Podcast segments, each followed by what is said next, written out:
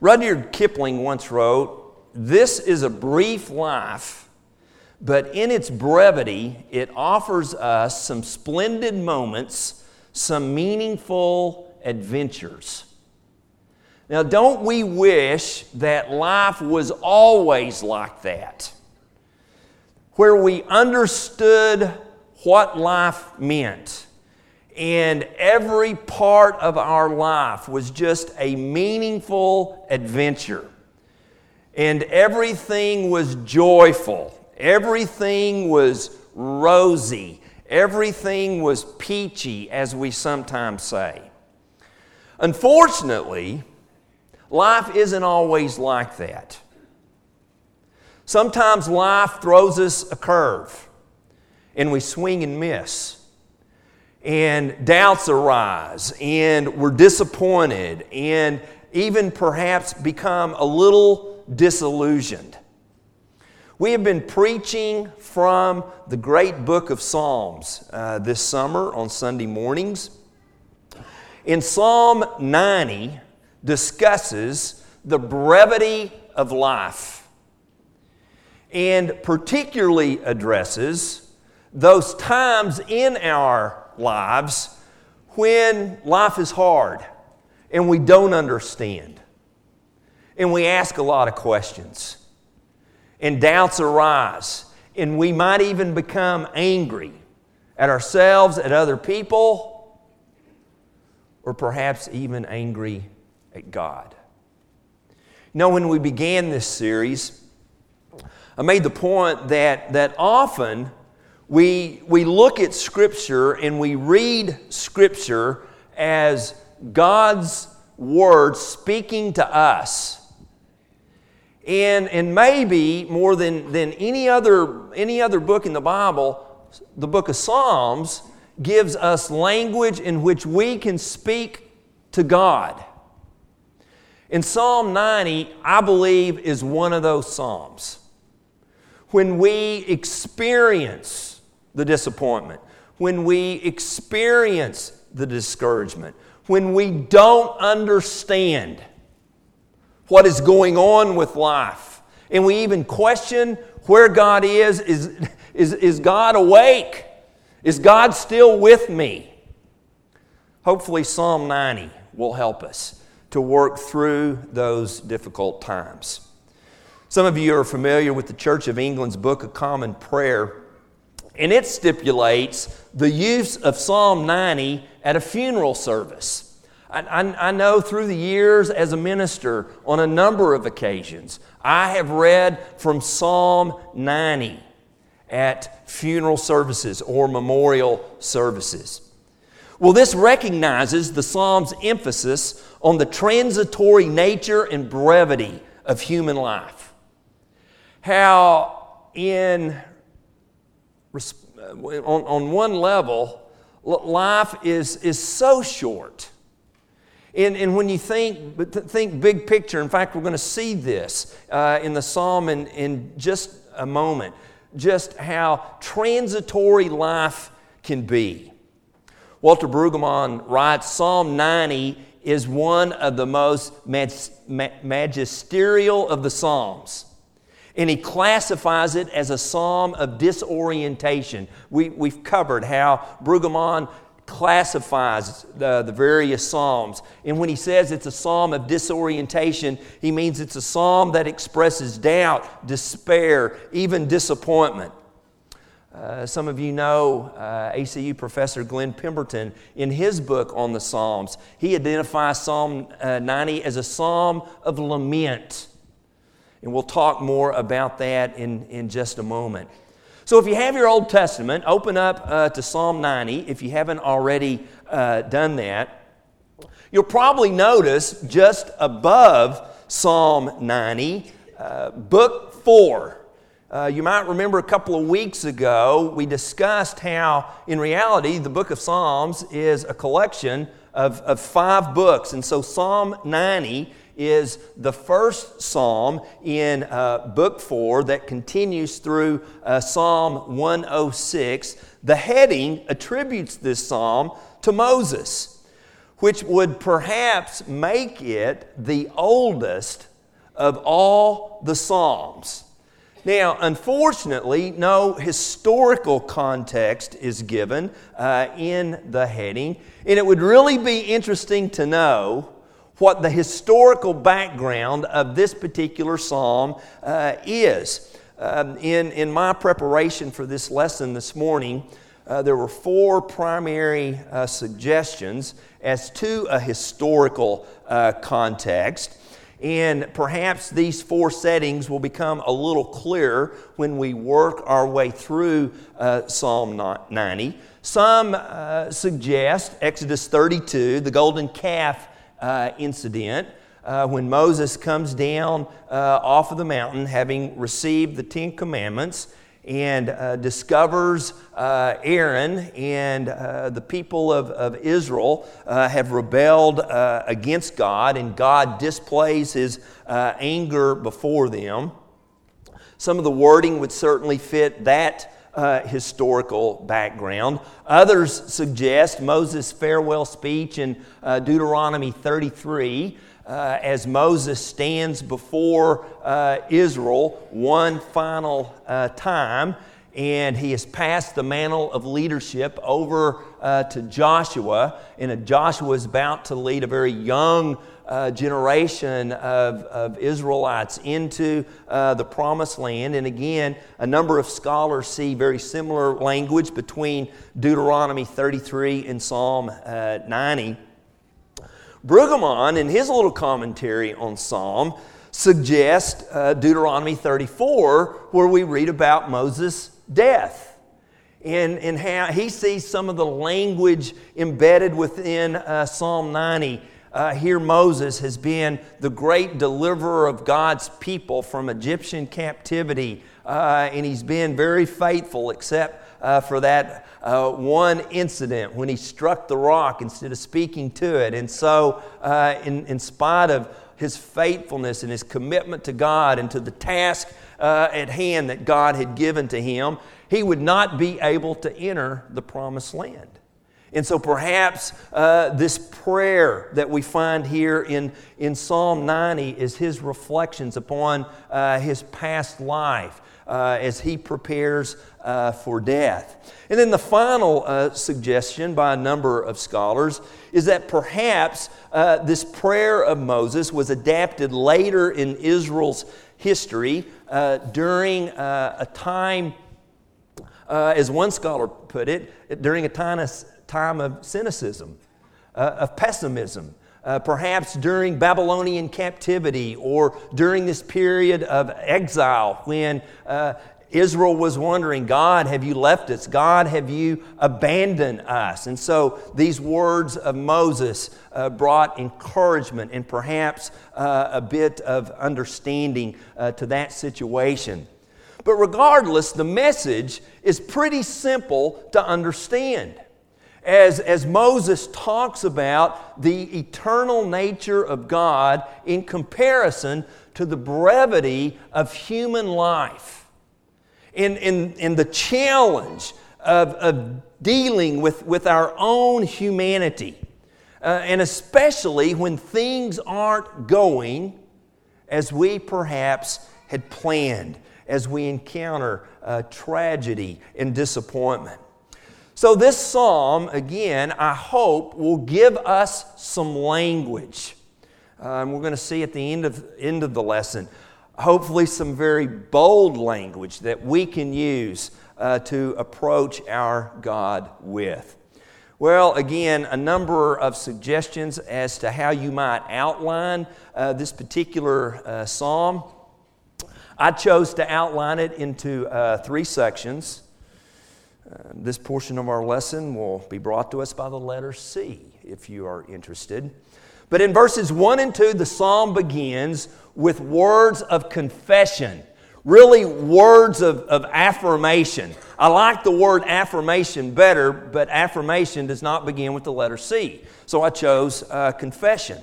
Here's what Moses says as he begins Lord, you have been our dwelling place throughout all generations, before the mountains were born, or you brought forth the whole world from everlasting to everlasting, you are God. And, and so before he, he begins to, to express his emotions and, and his feelings at, at, at whatever historical context uh, he finds himself in, he begins with these great words of faith. And uh, the NIV just simply says Lord. Perhaps a, a better translation would be the Lord. It's, it's an exclamation. As, as Moses begins this prayer, it's as if he's not even addressing God, he is just affirming the Lord, the true God, his creator, the one who is in a covenant relationship uh, with his people. He talks about how, how God has been Israel's dwelling place the NIV reads. Uh, the term or, or the word dwelling place I find very interesting. It's usually a term for an animal's lair or den. It is, it is never used in relationship to where a human finds uh, shelter or where a human uh, lives. But it can refer to the place of God. It's used in reference to the temple or to heaven. And, and so the idea there, perhaps the, the word picture behind Moses choosing uh, this word, um, a small animal, to escape uh, the danger of a larger animal, can scurry into its lair or hide in its den. And so, as, as Israel finds itself surrounded by nations much larger and much stronger, they could escape into the den or the lair of God. And Moses concludes this confession as he begins this prayer by emphasizing the eternal nature of God, that only God is eternal. And, and it's because of, of God's nature and because he is eternal that Moses can reflect back and ask God to continue to be with his people. So, after these words of faith, these words of affirmation, he then moves in verses 3 through 12 what, what we might call some words of concession. He, he has emphasized the eternal nature of God, but now he, he kind of concedes again on the transitory nature of human life. He says, You turn people back to dust, saying, Return to dust you mortals. A thousand years in your sight are like a day that has just gone by, or like a watch in the night. Yet you sweep people away in the sleep of death. They are like the new grass of the morning. In the morning it springs up new, but by evening it is dry and withered.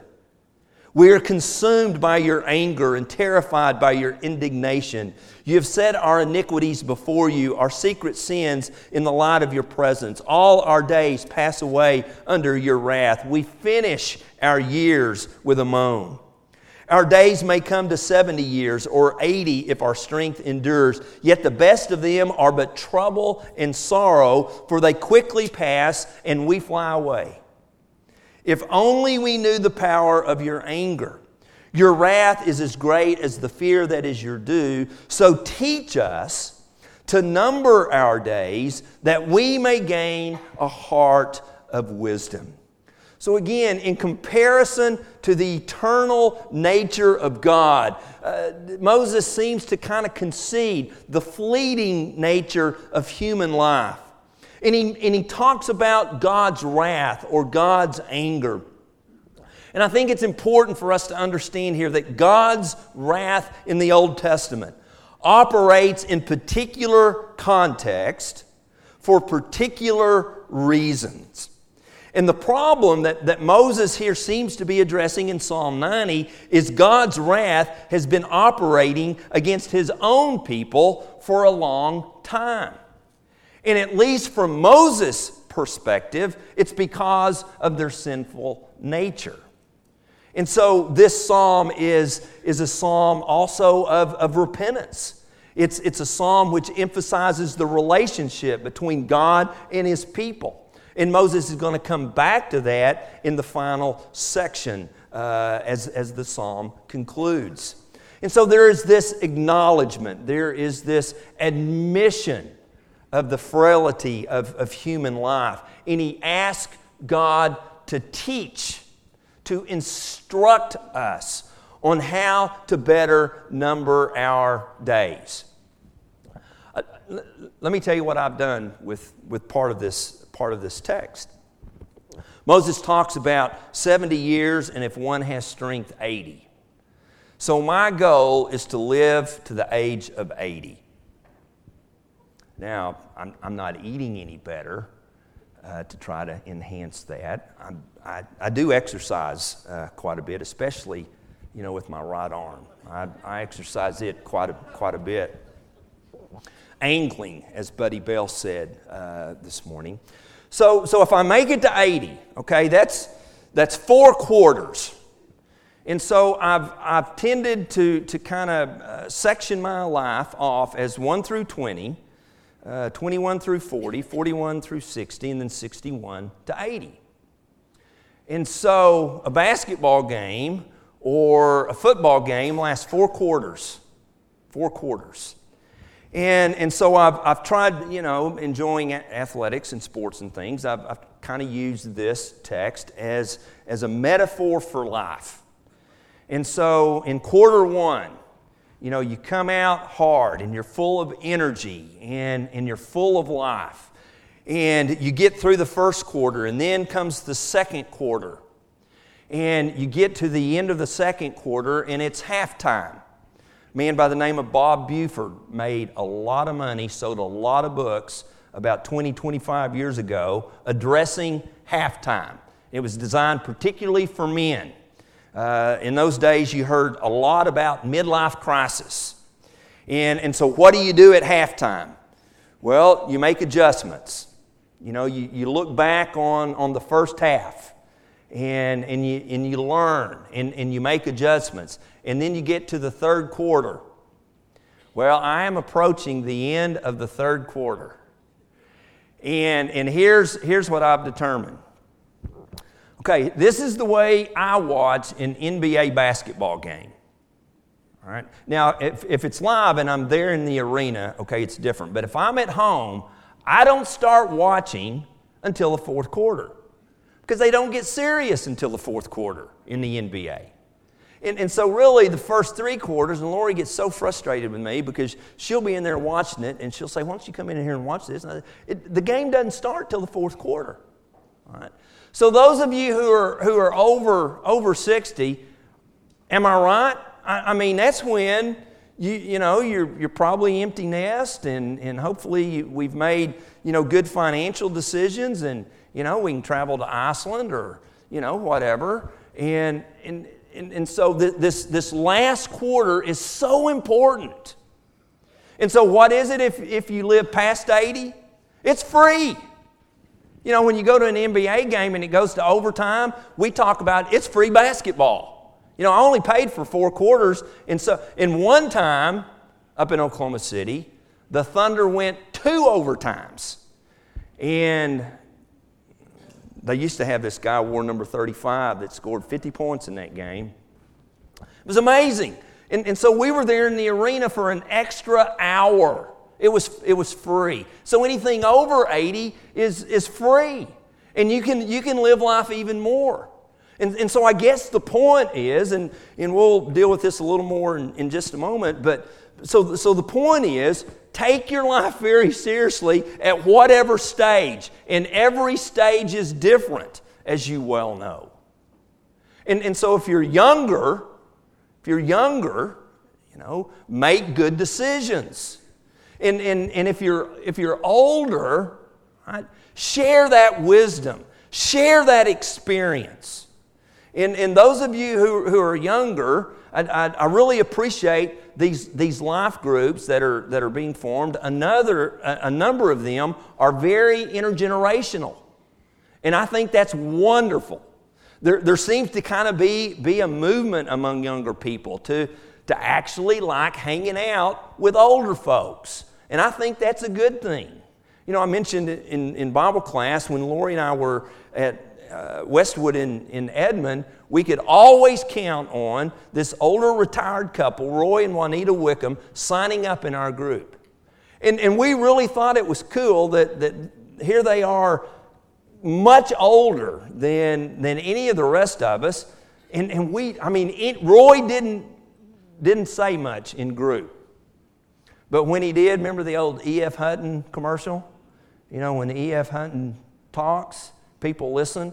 I mean, if Roy, if, if Roy and he might, he might only make one comment a night, but when he did, everybody hushed because you knew it was going to be good.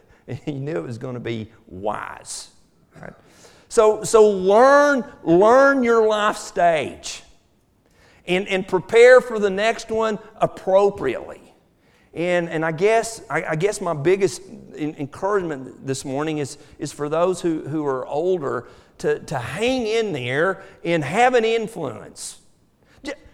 Barge your way into those younger groups, whether they want you or not. They'll, they'll, they'll like you, they'll, they'll learn to, to appreciate that kind of thing. All right? And as I get closer to the fourth quarter, it's becoming a little more important to me. Yeah. Lori, by the way, is only entering the second quarter. All right? I just need to be on record uh, to, to say that. So there's confession, there's concession, and then in the final section is where we really get to the lament part. And so I've called it complaint. All right? Relent, Lord. How long will it be? Classic expressions of lament, questioning, and mourning. Have compassion on your servants.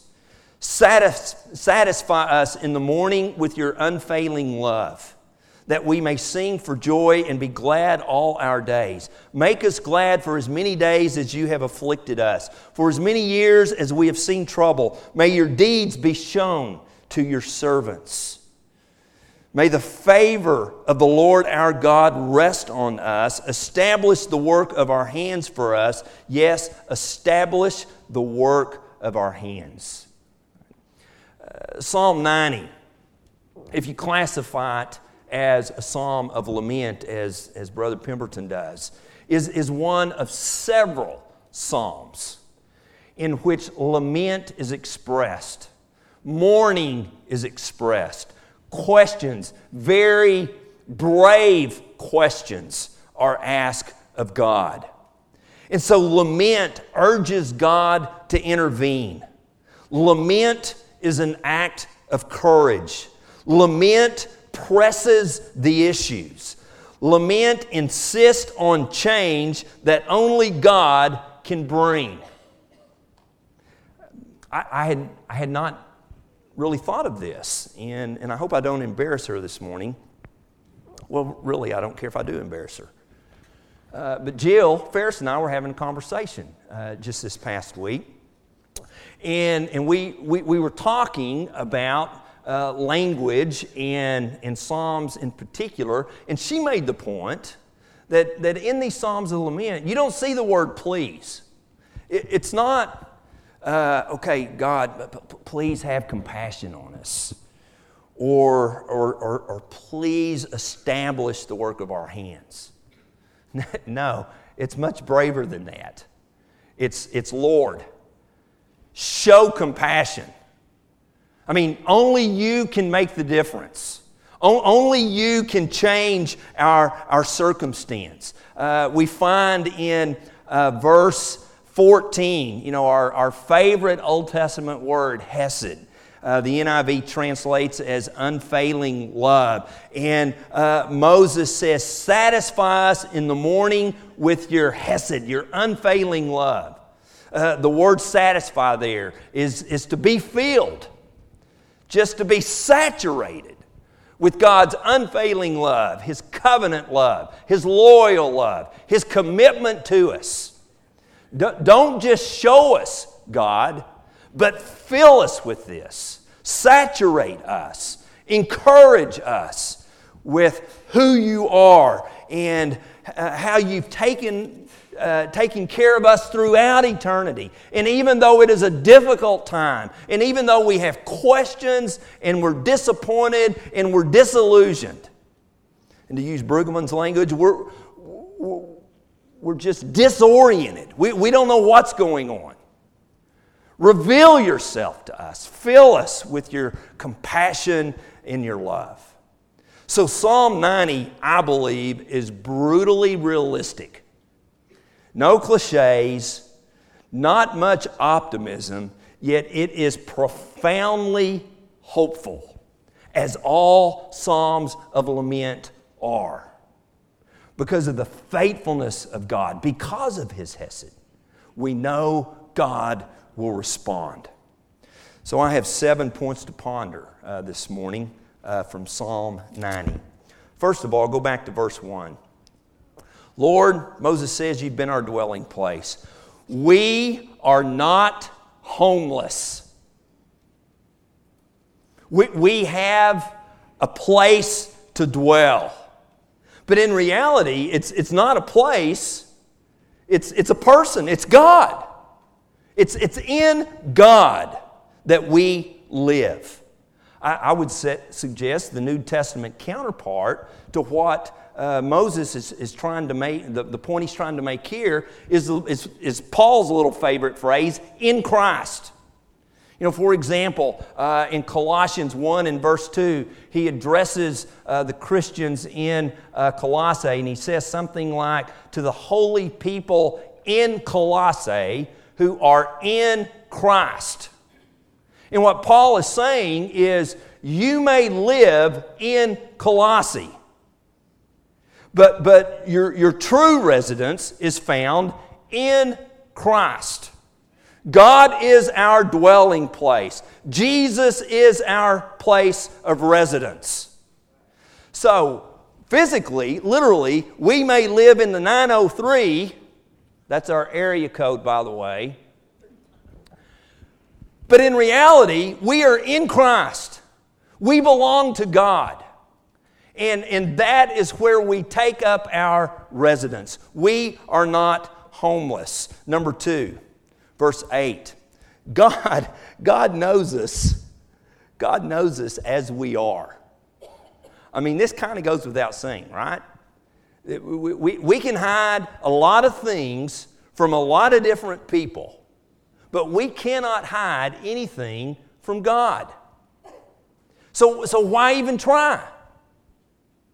So, and, so I think the lesson, I, I mean, I think embedded within this psalm is, is Moses is encouraging us uh, to expose ourselves a little bit, to, to, be, to be a little vulnerable, to, to be accountable before God.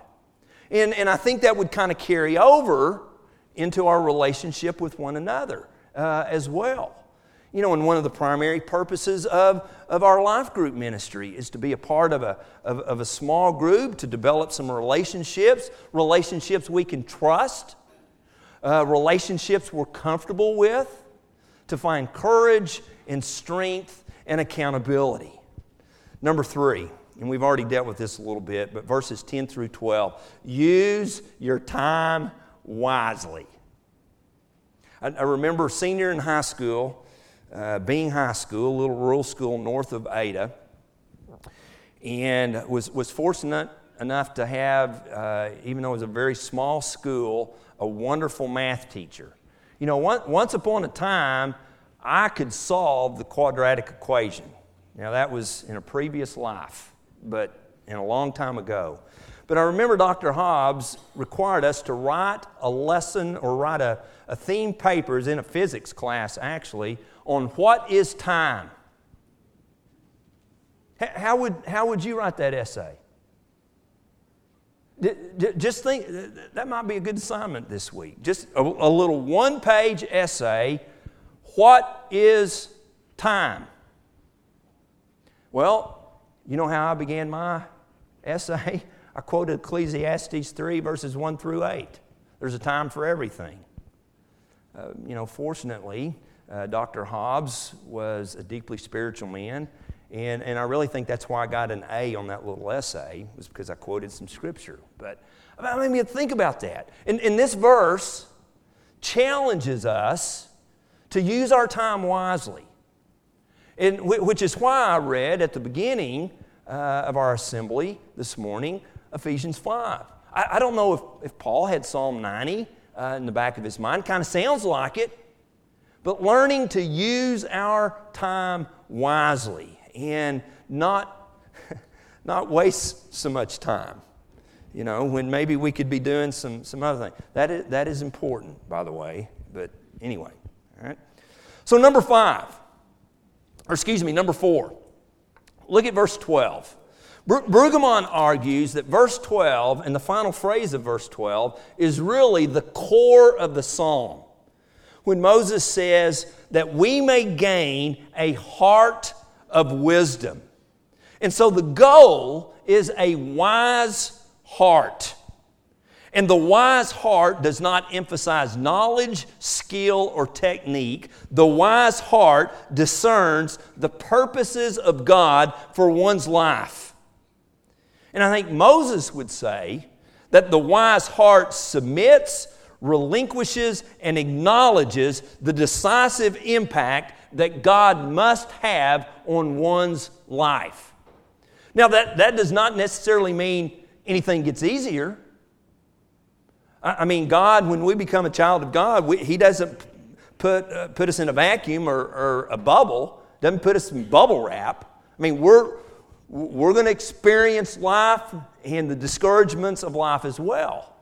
But a wise heart understands who God is, understands the relationship that we have uh, with our Creator, and perhaps can at least help us have a better understanding. Because again, as we sang earlier, we know our final destination. So, number five, verse 17.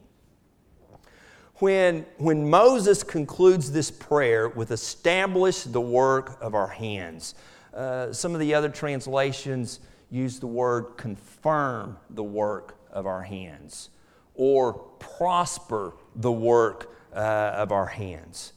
I, I think Moses is, is pray, ends this prayer and, and is praying that, that he has lived his life in such a way that he leaves a legacy. And, and after, after, I, after I made this point, I, I got to thinking, well, we are going to leave a legacy. One way or the other, positive or negative, we're going to leave a legacy, right? And, and so the challenge here is to leave a positive legacy. And, and if God is behind it, right, if God is helping confirm, if God is helping us establish, if, if God is causing the work of our hands to prosper, then it will be a positive legacy for our children, our grandchildren, our friends, our church family, whoever God might have brought into our lives. Right? Two final lessons and ironically enough, these come from the heading, which reads again a prayer of Moses, the man of God. I, I looked at approximately 30 English translations, and every one basically read the same way. At least they all chose the word prayer. However, the background of the word translated as prayer in the heading lies in the deliberation of a court. It, it really is a, is a legal term, right? Can, can be a, a technical term in, in a court of law. In fact, forms of the word refer to the court proceedings and even to the judge. And, and so you find this, this word and this group of words uh, a lot of times in the context of people throwing themselves in their need on the mercy of a court or a judge.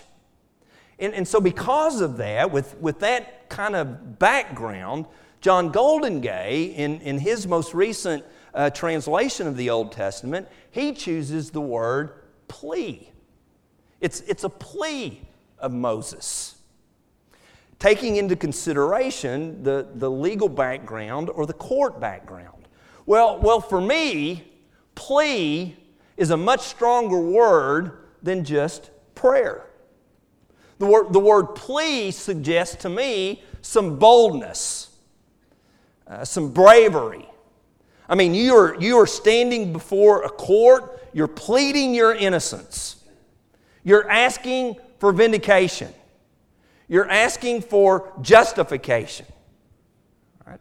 And, and so you, you've approached this, this God of mercy and so, very boldly, again, because of your relationship with Him, because of His eternal nature, and because He has been with Israel from generation to generation to generation, and, and because He's been with, with those of us who are in Christ for two millenniums, right, we, we can with boldness approach our God.